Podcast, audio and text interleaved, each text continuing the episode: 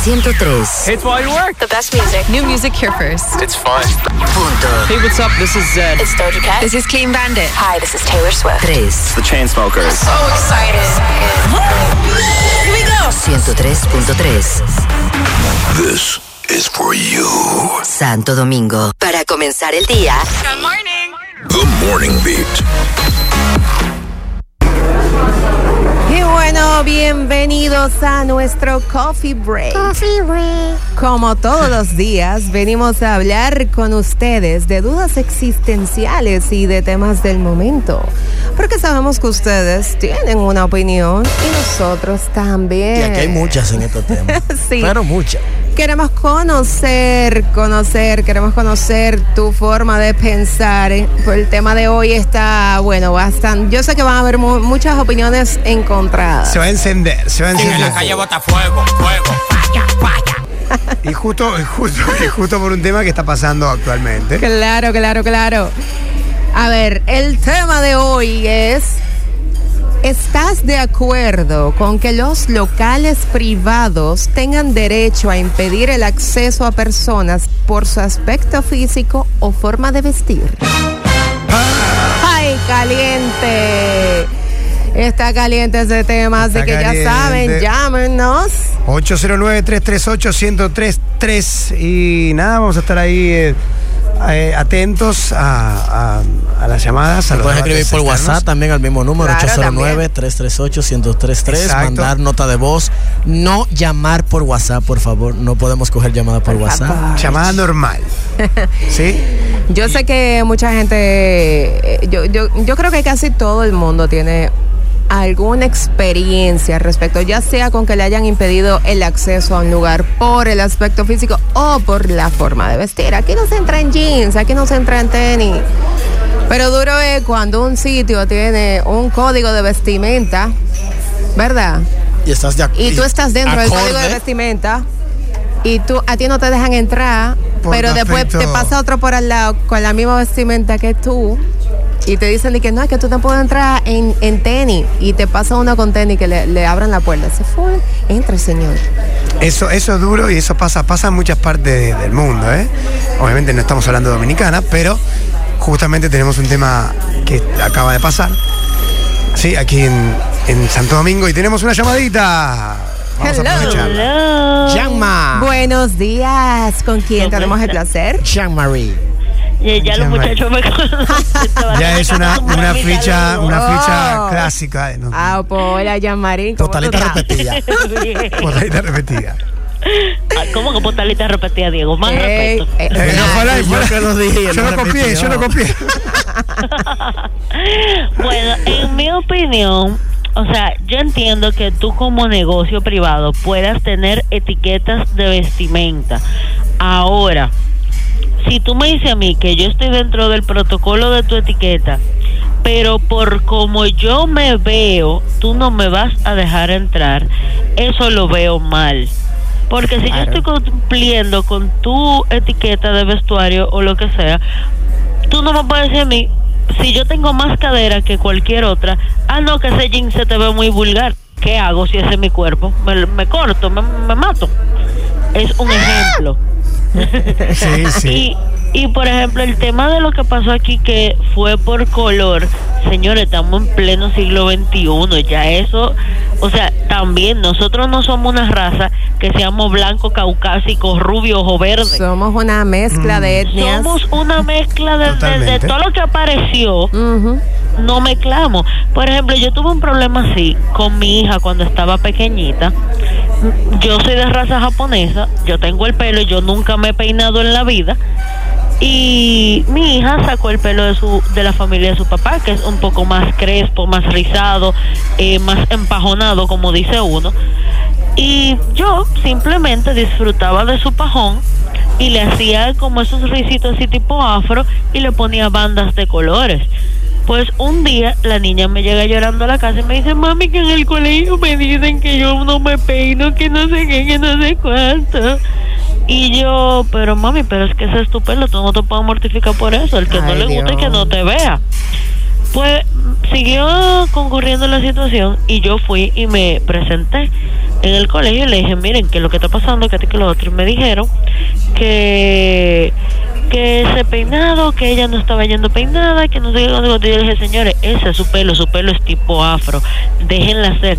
Entonces una profesora me dice, mira esa niña, qué bonita, la muchachita como con 200 mil moñitos. Y yo le dije, es que para que mi hija sea bonita, yo no le tengo que hacer 200 mil moñitos. Yo me acuerdo que yo me presenté con una carpeta de 200 hojas de personas famosas con cabello afro y que lo usaban en afro. Y le dije, si ustedes no quieren que yo le meta una demanda, dejen a mi hija quieta. Claro, Ah, que- ahí, que- ahí es fuerte por- porque hay Entonces muchos tenemos colegios que que... concientizar que estamos en un país que somos mezcla de todo lo que ha aparecido en el mundo. Dejen de querer privar en que somos caucásicos o blancos o, o que somos súper de otro planeta. No, exacto. Aparte, nada, es justamente cuántos niños. Hay un porcentaje muy alto que tienen pelo afrito y súper chulo y son niños. O sea que. ¿Sabes que hay, que- que hay colegios que tienen, que ellos, o sea, tienen el uniforme y, y entienden que como parte del uniforme también va el peinado que debe llevar, Claro. tipo militar. Hay colegios que son muy, muy, muy estrictos. Sí, sí. Sí, malay. Hay colegios que son súper estrictos en ese sentido y, y también, y- y, o sea, no puedes ir con un tinte encendido, una, como dicen aquí en República Dominicana, una pela Soldadito. caliente. Soldaditos. Sí, sí, sí. Eh, hay colegios que son bien estrictos en ese sentido. Así que ya saben, pueden llamarnos y el tema de hoy es, ¿estás de acuerdo con que la- los locales privados tengan derecho a impedir el acceso a personas por su aspecto físico o forma de vestir? Tenemos WhatsApp, WhatsApp. A ver. No, señores. Para hacer oficio es Marisela. Él está como que confuso de, de- de programa, yo creo. Se confundió de programa. Se confundió, no, no era. No era, no era el, el tema, pero bueno, nada. Pasa, Saluda a Marisela. Saluda a Marisela. Tenemos llamada. Tenemos una llamada. Aló. Aló, buenas. Buenos días. Buenos días. ¿Con quién hablamos? Por aquí. ¿Quién? Tatiana habla, ¿cómo están? Tatiana, ¿qué tal? Tatiana. Hola, Tatiana.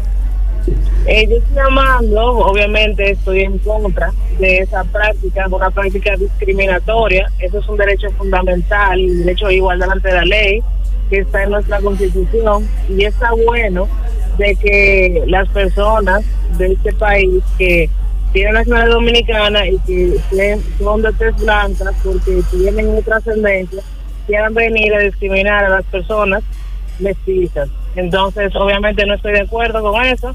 Eh, entiendo que sí, que cada lugar puede tener un código de vestimenta, pero en cuanto al aspecto físico, entiendo que es algo que incluso viola un derecho fundamental. Muy bien, muy bien. Muchísimas gracias por tu llamadita. Eh, muy bien tu análisis. encontrado. Sí, bueno. Yo, Venga yo lo que entiendo. Ajá, dale, dale, Disculpa, dale. Dale, dale, adelante. Las damas primero, dale. No, yo lo que entiendo es que eh, sí, cada, cada lugar tiene derecho, por ejemplo, a tener un código de vestimenta perfectamente.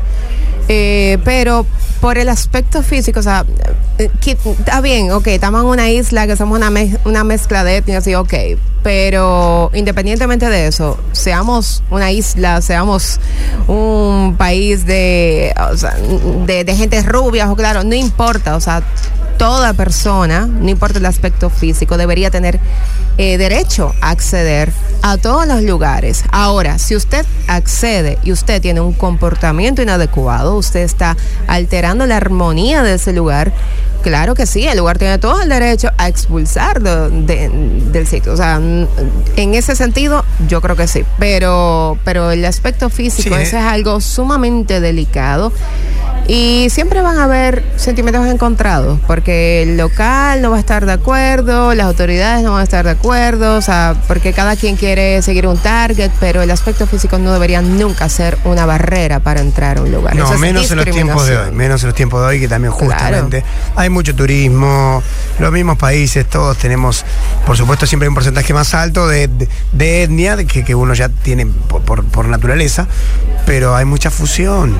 Entonces, ponerse a estar eh, eh, privando a una persona porque tiene una- un aspecto físico que no le cuadra al dueño, Es un pensamiento totalmente atrasado. atrasado, O sea, totalmente.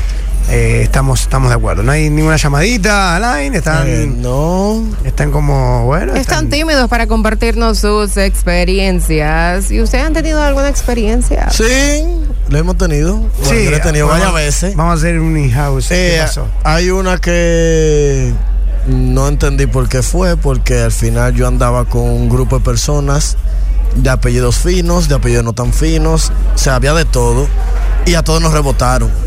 A todos. A todos. Sí, o sea, habíamos blancos, Era algo habíamos negros, había personas... un, un Benetton. Sí, los morenitos están muy bien vestidos en camisita, que se me parecíamos más popi que los popis que van a, a esos lugares.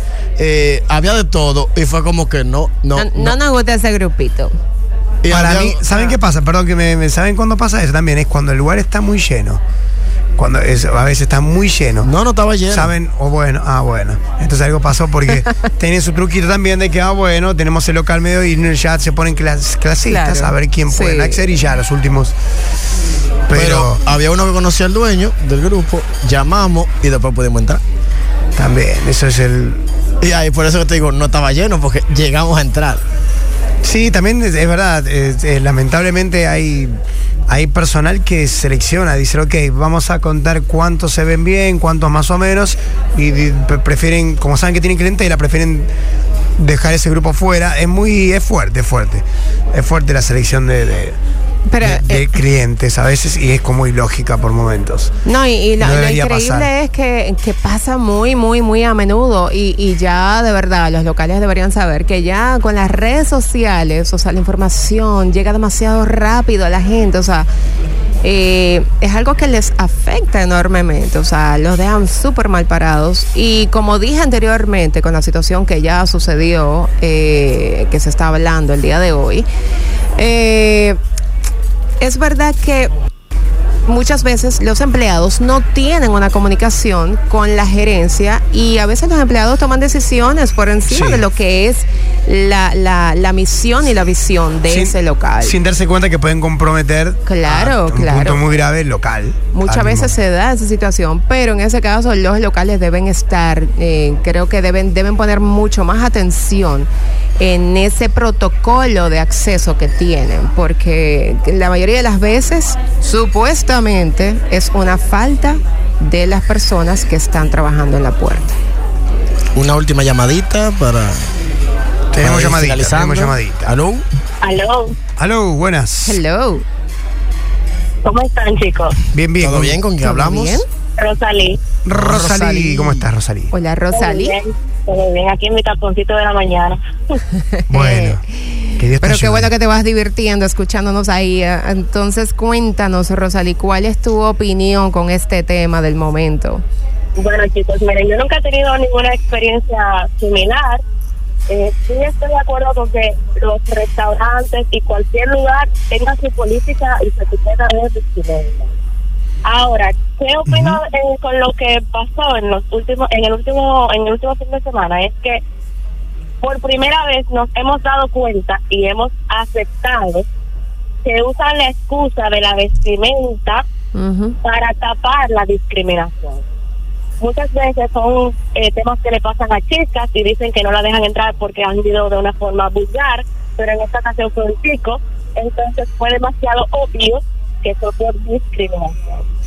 O sea, y en este país realmente no sé por qué existe eso, no sé por qué hay tanto clasismo, porque hay que eso es clasismo, porque somos un país tropical, señores, somos mestizos. Ah, sí, porque es otra cosa. Si usted es de color y usted anda vestido tal vez no dentro del de- dentro del código de vestimenta que tiene el lugar, pero usted tiene dinero, a usted lo dejan entrar. Exactamente, exactamente, así es. Claro, Sí, claro. eso, eso pasa. Comparto con Rosalí también, porque hay que poner para ya finalizar, ¿no? Que ya casi no tenemos mucho tiempo, pero hay locales que sí tienen, deben por un tema de también de mercado, de que quieren, quieren resaltar ante otros y Claro. quieren decir, ok, vamos a tener un público que no sea el mismo popular. Entonces no es fácil, ¿no? Mis hermanos fueron dueños y tuvieron muchos temas. No es fácil. Porque también en Argentina hay muchos looks, muchos estilos, la gente es mucho más bohemia, gente de mucho dinero te puede ir vestido en bermudas, normal. Y pero como se ve bien, pero Claro. entonces hay mucho problema con ese tema. Pero bueno, hay que saber cómo lo manejas justamente en un país más también, como acaba de decir Rosalí, que es tropical y que hay un tema, ¿no? Con el color de piel, a veces, depende de qué forma, ahora está mucho más naturalizado, pero hay que saber cómo lo manejan, porque puedes tener tu local que sea, que, que la gente diga, no, ahí van solamente gente de dinero, gente, porque se hace así. Eso pasa en Claro. todas partes del mundo, no solamente aquí, ¿eh? No, claro. y- Pero tenés que saber cómo lo manejas, porque si no te pasa lo que pasó ahora con este chico, que pobre, eh, bueno, el local no se dio cuenta, pero un tipo que era conocido, un jugador de, de pelota y el papá también. Entonces ahora y lo hicieron com- eh, popular. Tienen que saber cómo y de qué forma. Si pueden manejarse con su criterio de vestimenta, pero es muy de- de- es todo muy delicado. Tienen que saber cómo llevarlo, digo yo. Totalmente de acuerdo. Y señores, cuando regresen, tenemos el Día Mundial de las Matemáticas. ¡Qué chulo! Así que Vamos a line. Venimos a una pausa breve y volvemos con más.